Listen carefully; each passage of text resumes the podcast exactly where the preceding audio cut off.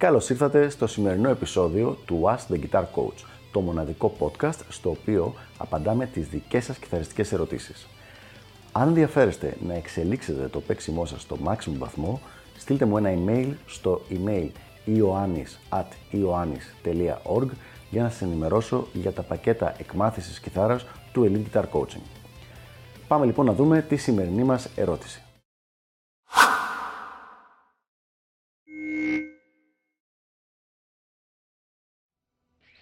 Ποια είναι η καλύτερη ηλεκτρική κιθάρα για ηχογράφηση σε στούντιο;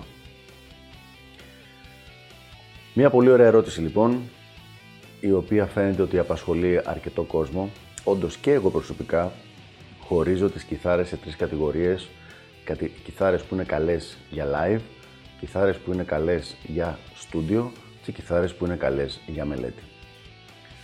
Η κάθε μία πρέπει να έχει τα δικά της χαρακτηριστικά και η βασική λειτουργία της κιθάρας που είναι για στούντιο είναι ο ήχος της. Αλλά όχι ο ήχος ο οποίος ακούγεται όταν παίζεις solo ή μόνος σου δηλαδή σε ένα δωμάτιο, αλλά ο ήχος ο οποίος ακούγεται όταν η κιθάρα αυτή μπαίνει μέσα σε κάποια μίξη με άλλα όργανα. Τώρα θα μου πει κάποιος, μα άμα ακούγεται καλά η κιθάρα μόνη της, δεν θα ακούγεται καλά και με τα άλλα όργανα; Και η απάντηση είναι όχι. Και μάλιστα, όχι καν ότι μπορεί να μην συμβεί αυτό, σε πάρα πολλές περιπτώσεις δεν συμβαίνει αυτό. Για την ακρίβεια, μια κιθάρα που έχει πολύ ωραίο γεμάτο και στρογγυλό ήχο, μπορεί όταν μπει μέσα σε μια μίξη όπου υπάρχει μπάσο, υπάρχουν drums, υπάρχουν πλήχτρα, πολλές φορές δηλαδή, όπως έχουμε ξαναπεί, η κιθάρα και τα πλήχτρα είναι σε κοντινό ε, ήχο στην, μέσα σε μια μίξη Πολύ συχνά λοιπόν μπορεί να χάνεται ο ήχος της κιθάρας. Να δώσω ένα πολύ απλό παράδειγμα.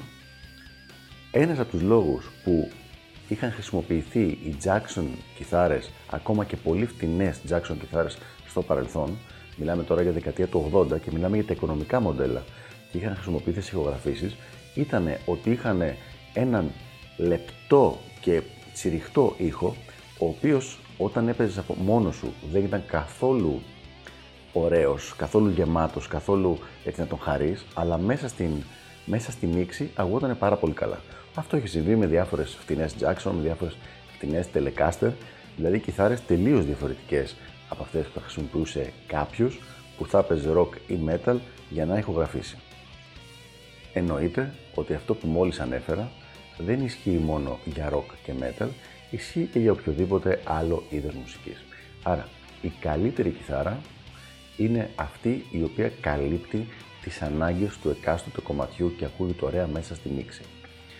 Για να το μάθεις αυτό το πράγμα, θα πρέπει να δοκιμάσεις κάμποσες αρκετές κιθάρες. Τώρα θα σου πω εγώ τη δικιά μου επιλογή. Η δική μου επιλογή συνήθως και στο στούντιο είναι μια ESP Eclipse. Το έχω ξαναναφέρει στο παρελθόν, η κιθάρα αυτή είναι σαν μια λίγο πιο, κατά κάποιο τρόπο, εκλεπτισμένη θα έλεγα Gibson Les Paul.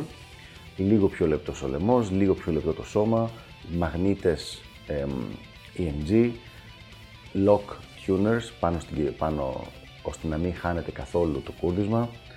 Ε, έχει και Graphtec εξοπλισμό ώστε πάλι να μην ξεκουρδίζει η κιθάρα και γενικότερα έχω δει ότι γράφει πάρα πολύ καλά.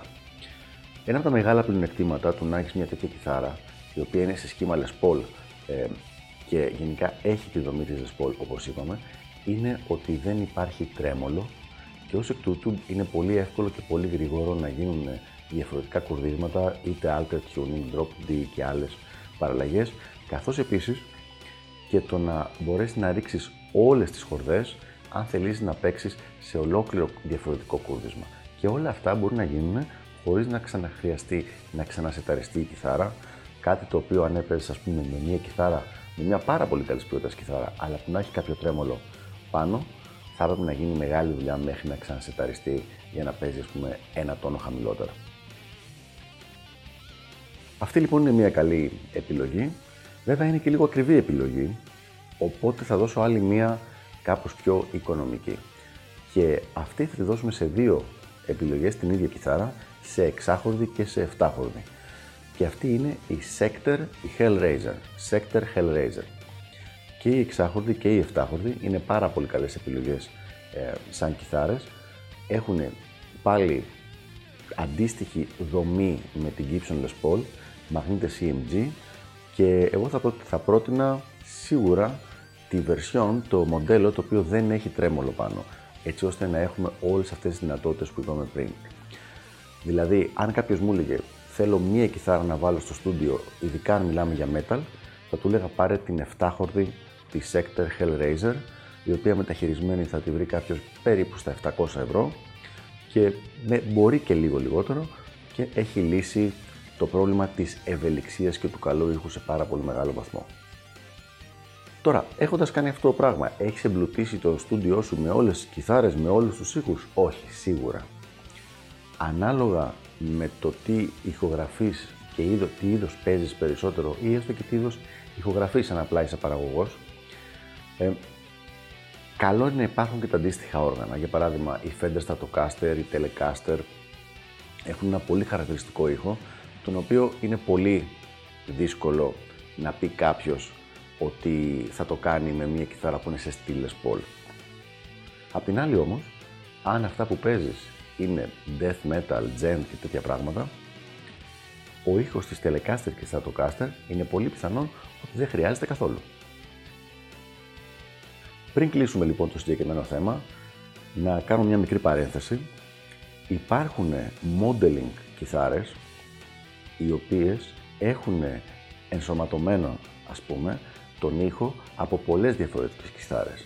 Δηλαδή, για παράδειγμα, η Line 6 Variax ε, έχει ενσωματωμένους ήχους από Telecaster, από Stratocaster, από Les Paul, από, αν θυμάμαι καλά, από Paul Smith και από πολλές άλλες.